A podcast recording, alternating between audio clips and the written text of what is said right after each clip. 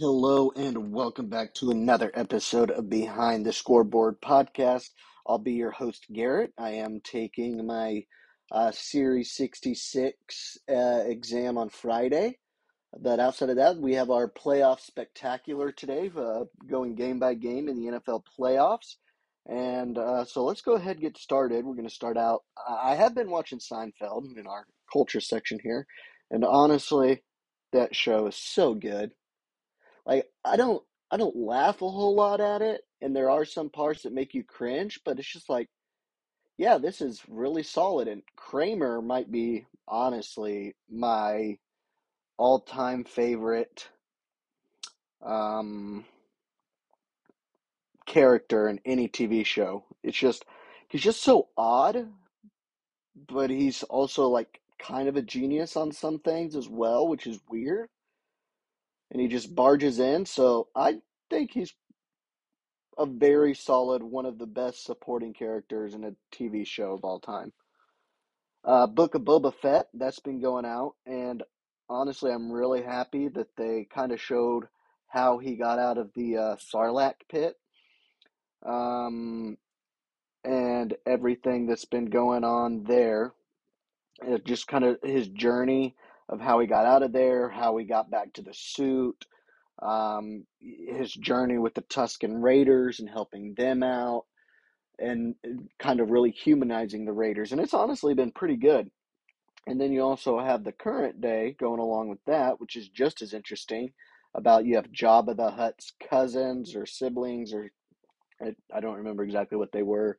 And you have a Wookiee that attacks him, and it's honestly just very good. So if you haven't watched it, comes out on Wednesdays on Disney Plus. Book of Boba Fett. It's fantastic. Um, let's just go back into uh, our last episode real quick of our our bowl predictions. I finished 30 and 15. That put me in the top 90% in the uh, Capital One Bowl Mania Challenge. I will say my actual record was just a bit lower than that, but I did juice myself up a bit by uh, going back into those bowl games that got canceled because of COVID, and the team that had to cancel, I gave them a loss, and I went five and one on that. So out of the six bowl games, I went five and one on the uh, team that lost.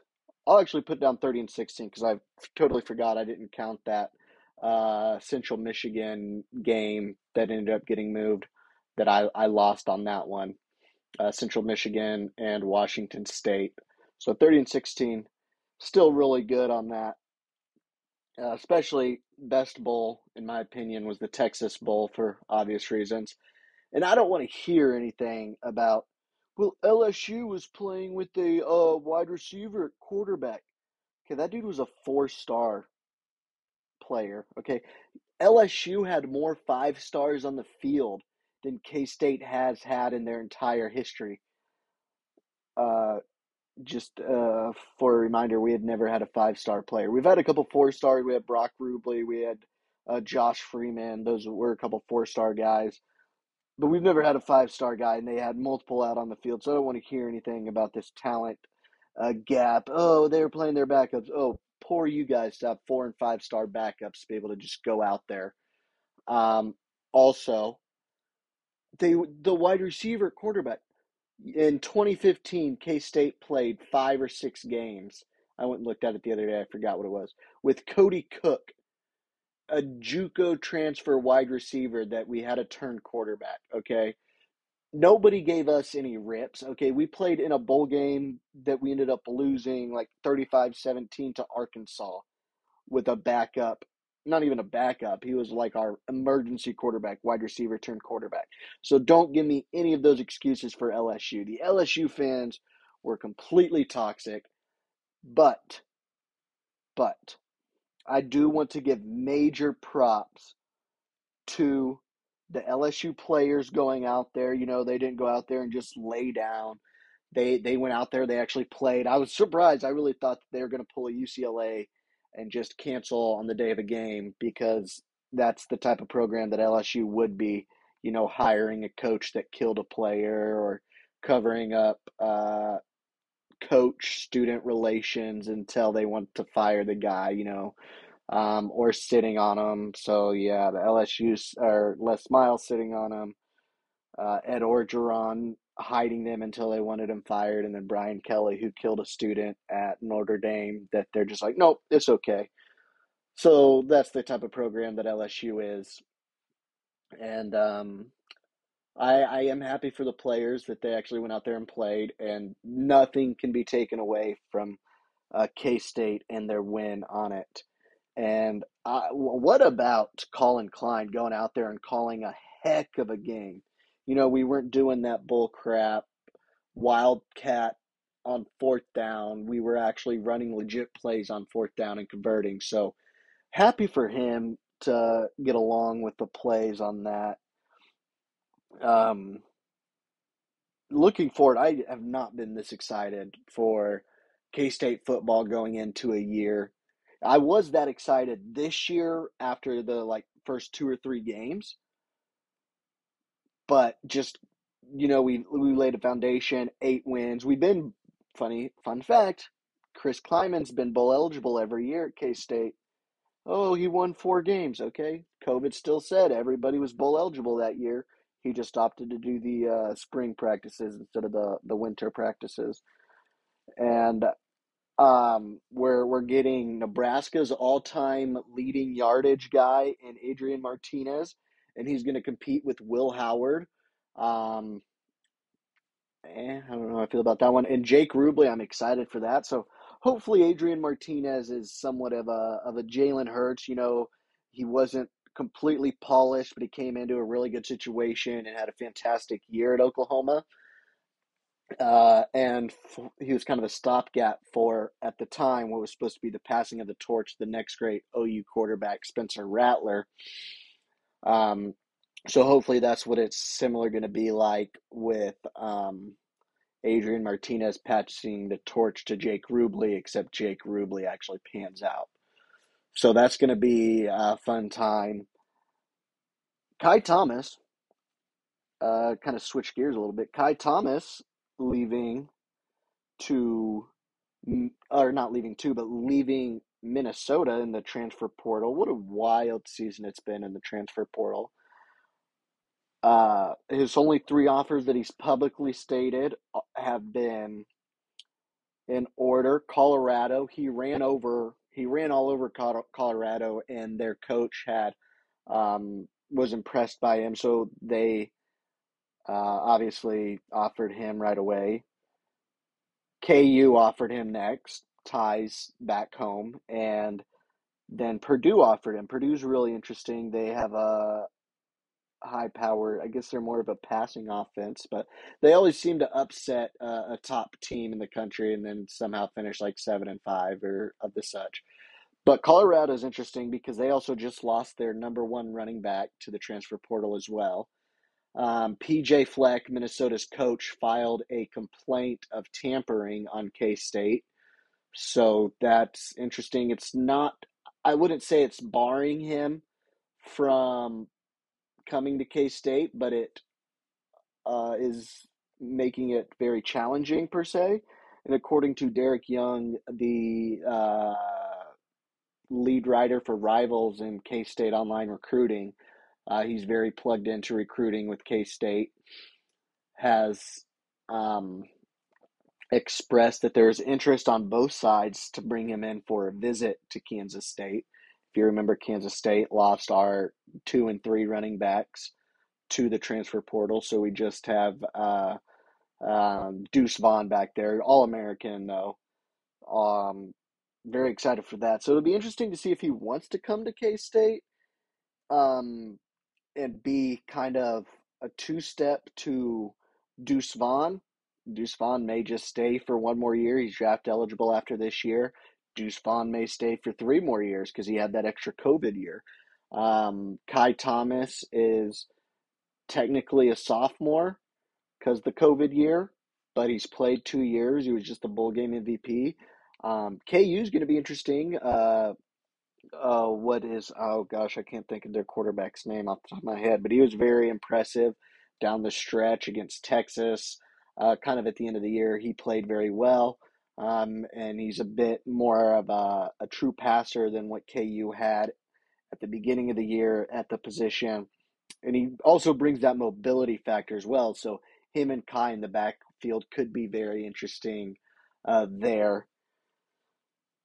So it's going to be very fun. I, I, I do like following along what all happens with the transfer portal, who goes where, and I'm I'm very excited to see where a former Topeka High kid uh, goes. That uh, with the success that he's had, running backs are always interesting because it seems like I don't want to discredit the running back position, but unless you have like a Deuce Vaughn or a, a Derrick Henry in college or a Mark Ingram or an Adrian Peterson, it's very just meh.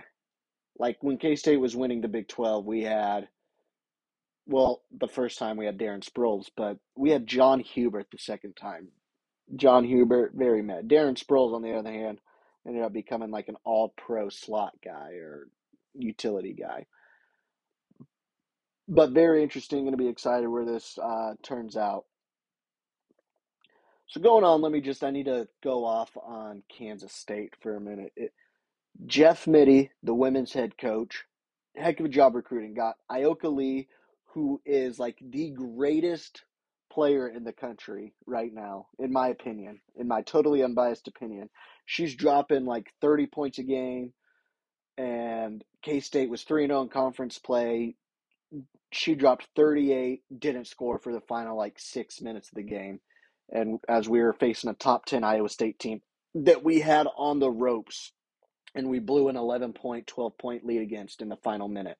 Final, sorry, final like three minutes just absolutely insane that uh, K State's settling for mediocrity with you know Bruce Weber. I'll get into that in just a moment, but Jeff Mittie got fired at TCU. TCU is not known to be a basketball school. Okay, it's not like he was coming from um, you know like a Baylor women's program or even a South Carolina women's program or a KU men's program along those just the pedigree with that.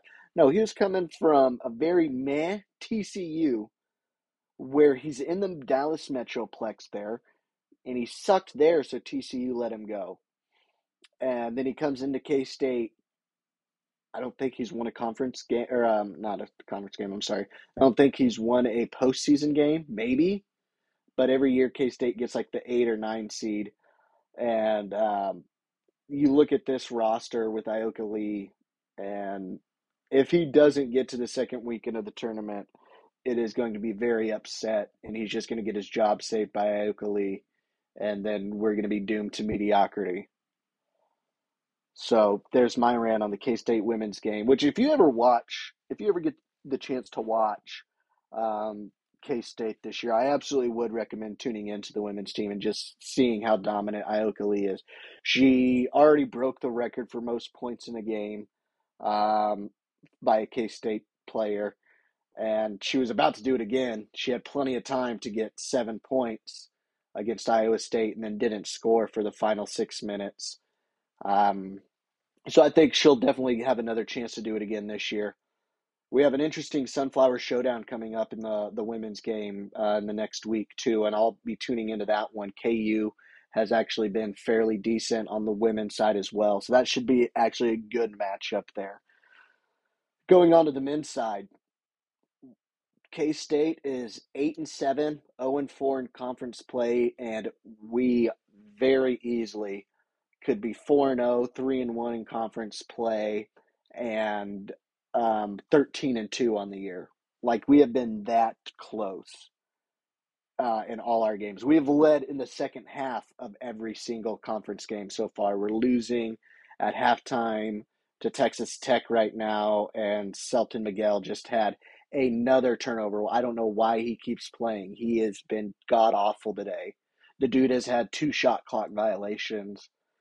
Another just bad pass right to a Texas Tech guy. This guy's driving me insane today. K State can't play a complete game on basketball, and it's just absolutely infuriating that we have become eight and seven, zero oh and four in conference play. But um, you have K State's been very interesting fan base wise on where they stand with Bruce Weber, where a lot of the oldies are like, well, you brought us a conference championship game, or you brought us two conference championships and an Elite Eight. And then you have the other people who have been crying for him to be fired since 2012 and have been saying, I told you so.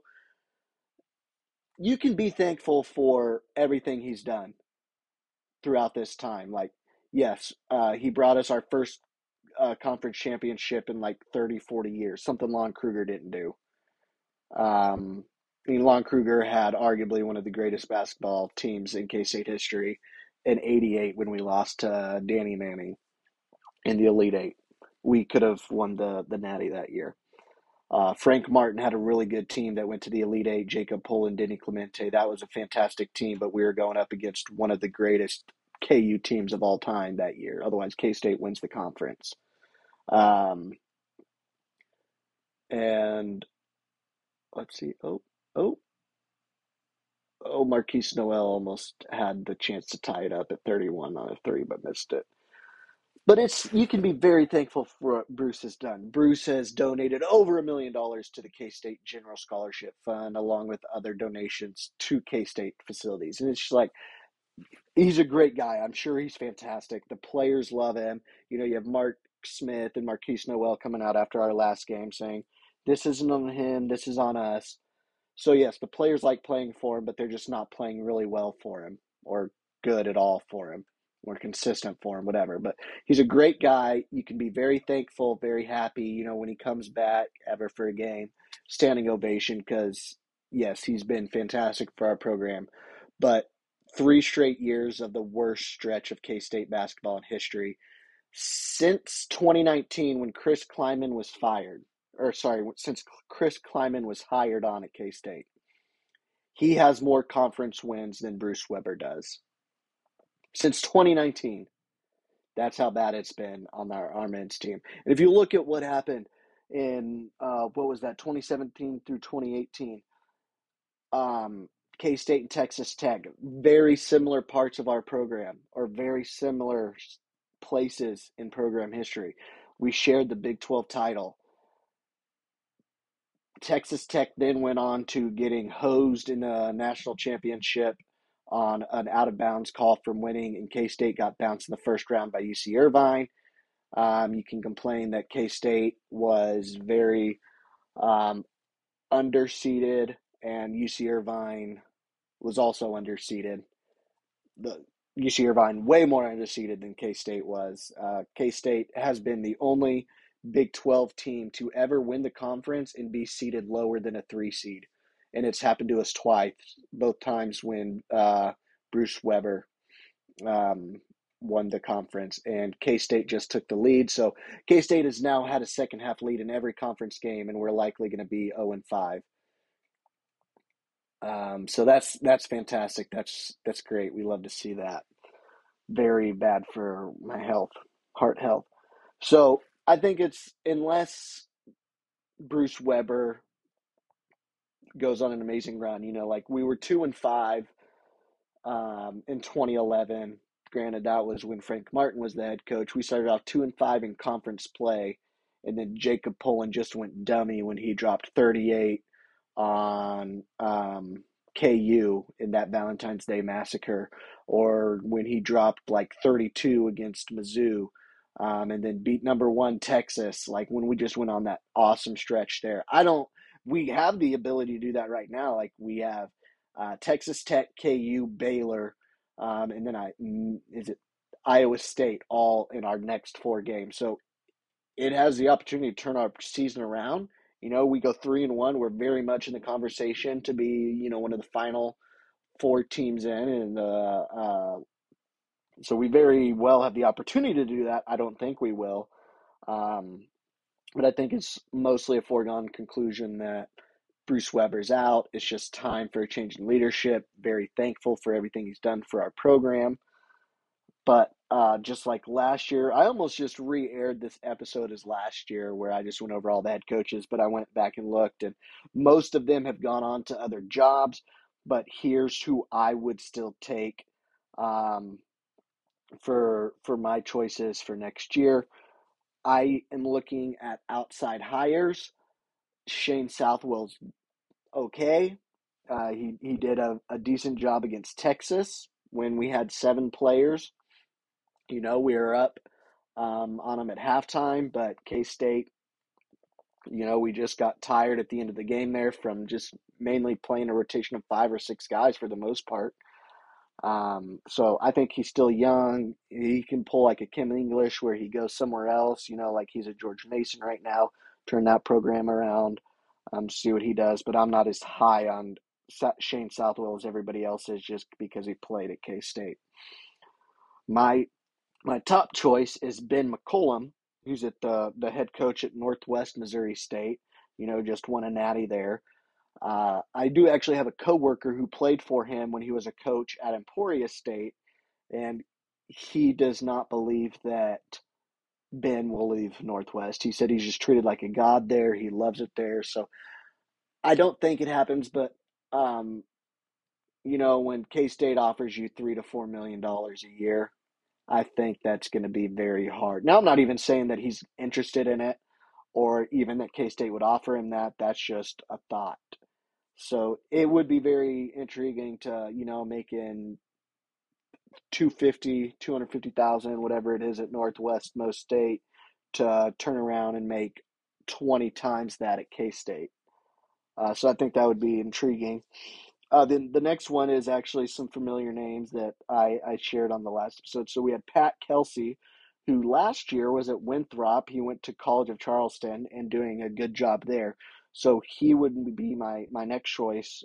Honestly, my choice above him might even be Chris Jans, uh, who's the head coach at New Mexico State, and that dude is a grinder. He knows the area well. He was a head coach at Kirkwood Community College in Iowa. He was the coach at Independence Community College. Let's go Pirates, baby. Um, and then he was a Wichita State assistant coach. Um, he's a New Mexico State coach, and if you look at where New Mexico State is on a map, it is in a very podunk part of a podunk state in a podunk region. Okay, that whole New Mexico, West Texas region is not good. Um, and it is in like the southern part of uh, New Mexico, not even around like Albuquerque. It's in Las Cruces, very hard to recruit area, and he's done a fantastic job there. If you remember when KU lost to Auburn in the, the second round of the NCAA tournament a couple years ago, uh, I'm, I'm not poking fun at him, but Auburn was a very good team that year, and New Mexico State gave them all they could handle in that first round. Um, and New Mexico State's a very good program, so I would be excited if he comes here. And then you have Anthony Grant from Dayton. He's done a, a solid job there. He had Obi Toppin, who went to, he was a top five draft pick, so he can recruit talent. Uh, Niko Medved uh, from Colorado State, who has Svi Mykhailiuk on his staff out there. So that's a actually a very fun thing to poke at. That one I am poking fun at KU for the the UNI guy. But Niko Medved has been like a turnaround. He's also been a grinder. Colorado State's a very good team, and he seems to to want that next step. He's gone to Drake. He's been in a couple other small stops along the way. But also speaking of there we go, Kaosi Ezeagu, finally with the dunk. K State's big men are so soft, but they can be good. Uh, speaking of Drake, Darian DeVries, the Drake head coach, uh, he's been solid there, knows the region well. You know, what is it, like six hours from Manhattan to Des Moines? Not a terrible spot. You're in this the same region. And then Casey Alexander from Belmont, he was another one I had last year that you know, Belmont's always one of those good mid-major teams that's always in the running for their conference. Uh, so that would be uh, another college coach that would be intriguing to me. I wouldn't necessarily go for Chris Lowery. Uh, he's a nice guy. always followed um, uh, Bruce Weber around. He he did actually have a good season when he was a coach at Southern Illinois for a couple of years. Uh, so it would be interesting, but not my favorite choice. So, with uh, without further ado, that's where I'm at with K State basketball. You know, we have the ability to beat anybody. We're tied with Texas Tech in the second half now. We we've done solid in the transfer portal this year. So I just don't think it's getting done to what it could be. Part of that's on Bruce and you know, maybe getting old, wants to spend time with his grandkids, listen to Pete the Cat. Who knows? So very thankful for Bruce and what he's done, but it's just time to move on. Um, so let's get into the NFL playoffs starting here in about three hours. Uh, let me give you guys Aaron's picks. So Aaron is just going to be chalk across the board, except for his one upset's going to be 49ers over the Cowboys. And uh, he does think that the Raiders will keep it interesting late with the Bengals. Uh, so that's that's where his pick. So he has all the favorites. Raiders keep it close, and the 49ers upset the Cowboys. So uh, let me go through my picks. So we have the Raiders at the Bengals. This is, uh, I'm not actually very interested in this game. I will be cheering for the Raiders and Patriots. Um, very weird from a, a Kansas City guy to say that. But um, if the Patriots win and the Raiders both win, then the Chiefs get the Raiders and the Patriots go to Tennessee. And I think that the Patriots can match up well with Tennessee and possibly knock them out. I think the, the Bills could too, but we would actually face the Bills uh, over the uh, Raiders. So the the Patriots winning gives the Raiders the chance to come to KC, and we are what like eighty eight and thirty facing them this year in points scored. So uh, I will say the thing about Derek Carr, Derek Carr is a fine quarterback. Like he's decent, but he's if I if I remember correctly, he is zero and five. I just know he hasn't won a game, and I think it's five games. He's zero and five when the weather is below freezing on kickoff, and it's going to be below freezing in Cincinnati at kickoff. Not a great cold weather quarterback. You know, he's been in the Bay Area. Uh, he's he's now in Vegas, so he, he's good in the warmer weather, just not great when it's cold. I think that's going to be uh, could be what hurts him. I think the Raiders actually come out on top first, and then the the Bengals come back. That's my prediction for the game. I think the Raiders can cover, especially with the Bengals offensive line not being that good. And then you have Maxx Crosby, and then, oh gosh, I just looked it up, but the other defensive end on the other side who actually had a really good game against the Chargers. Um, but those two guys, no, he didn't. I'm sorry, I'm getting them mixed up. Um, but uh, I think Maxx Crosby can cause havoc against Joe Burrow. So I think that'll be interesting. Now, if Maxx Crosby just goes God mode, I think that'll be the difference, and um, the Raiders do win. But I don't think Derek Carr is going to be able to do enough in the cold weather, and we're going to see some uh, more typical Derek Carr, not like that clutch Derek Carr um, in the uh, overtime game against the Chargers. So I think Derek Carr and Maxx Crosby are going to be the two key players. If they both have good games, the Raiders win. If either of them has a bad game, the Raiders lose. But the Raiders need both of those guys to come out. Next up, we have, so I do think the Bengals win that game. Patriots, Bills. Um, I think this is very favorable weather for the Patriots. Uh, similar ish, not as bad, but similar ish to what we saw the first time uh, the Patriots won, where Mac Jones threw like two passes sorry if you hear me taking breaks there. I'm seeing what's going on. I have the K State game on, and Mike McGuirl just hit a three to take the lead against Tech. So this is going to be a very interesting game coming down to the wire here as we are up three. Um, it's going to be six degrees at kickoff, uh, an even lower wind chill. And I think it's going to be favorable for the Patriots. I don't think that they get it done. I think that the conditions are what they need to be for the Patriots to win, but I just don't think it happens. So I do think that the the Bills and Bengals play and the the Bills come to KC and end their season there next week. Uh, next up tomorrow we have uh, the Eagles and Buccaneers. I think that's actually going to be a closer game than what people uh, are saying. Eagles maybe lose by a touchdown, but keep it relatively close ish. Um, the weather is going to be, you know, windy, uh, a bit rainy, and I think that's going to hurt the Bucks a bit more, uh, especially without AB, uh, without um, uh, what's his face, Godwin. And I think it could. I just don't think the Eagles can generate enough pressure on the front line. I don't think Jalen Hurts is going to be able to be polished enough to beat the Bucs, to be as good as he has to be to beat the Bucs. But I think the Eagles can keep it close. Uh, but the Bucs do win. Uh, next up, 49ers at the Cowboys. I I have no faith in the Cowboys. You know, Dak, he's a nice player. I just I I don't buy it. I don't like Mike McCarthy at all. Um, Zeke has been very mad this year. Tony Pollard's arguably been a, a better quarterback this year um, than what he has.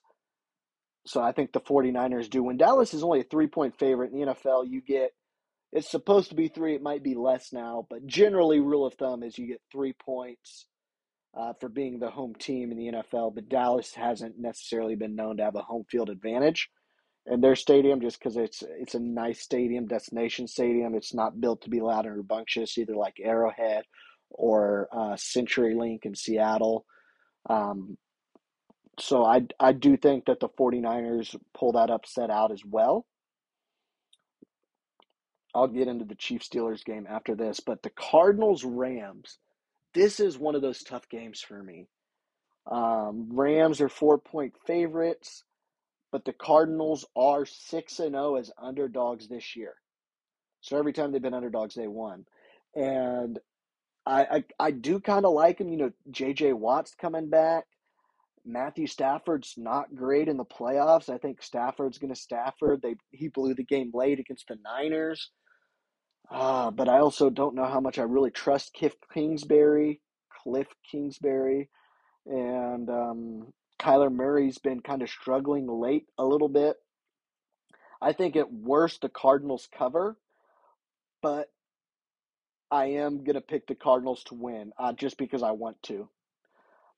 I'm not going to be shocked. I'll probably regret my decision, but I'm going to pick the Cardinals to win.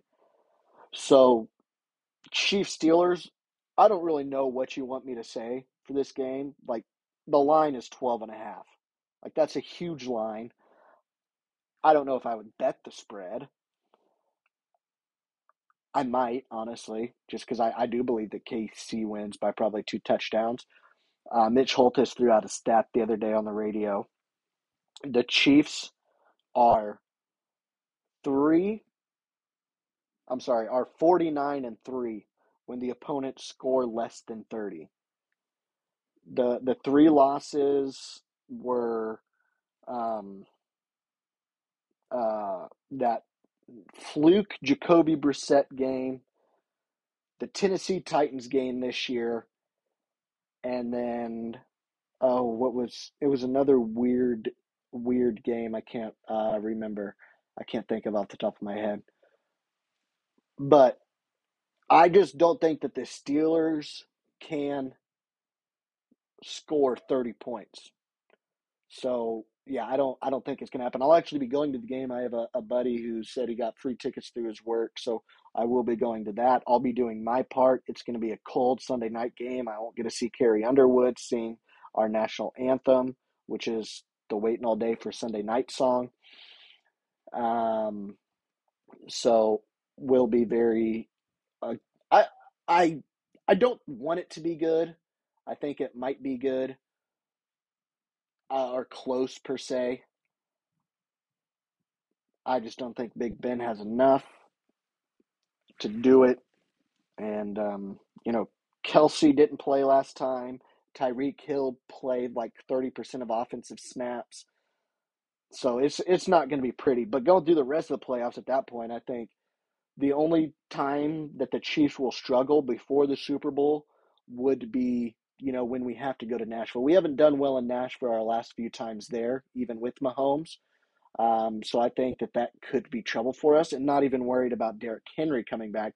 More worried about um, the the big body receivers, you know, like the AJ Brown, the Julio Jones. I don't even know if Julio Jones is healthy. Um, but uh, against our like kind of smaller corners, Charvarius Ward's had a rough couple weeks. Mike Hughes is on the smaller side, has trouble guarding those guys. So that's the only way that I could see Kansas City struggling in the playoffs, uh, especially as long as we keep Daniel Sorensen out during crucial parts of the game. I think we'll be fine. And my matchup is the Chiefs over the Packers in the Super Bowl. I think it'll be a close game, a good game, but the NFL finally gets that Aaron Rodgers, Patrick Mahomes matchup that they've been trying to get for the last couple of years. So um, that's it. That's our, our playoffs there, playoff uh, preview. So enjoy Super Wild Card Weekend. I think it's stupid they're playing a game on Monday night, but uh, it is what it is. So without further ado, have a good weekend, guys.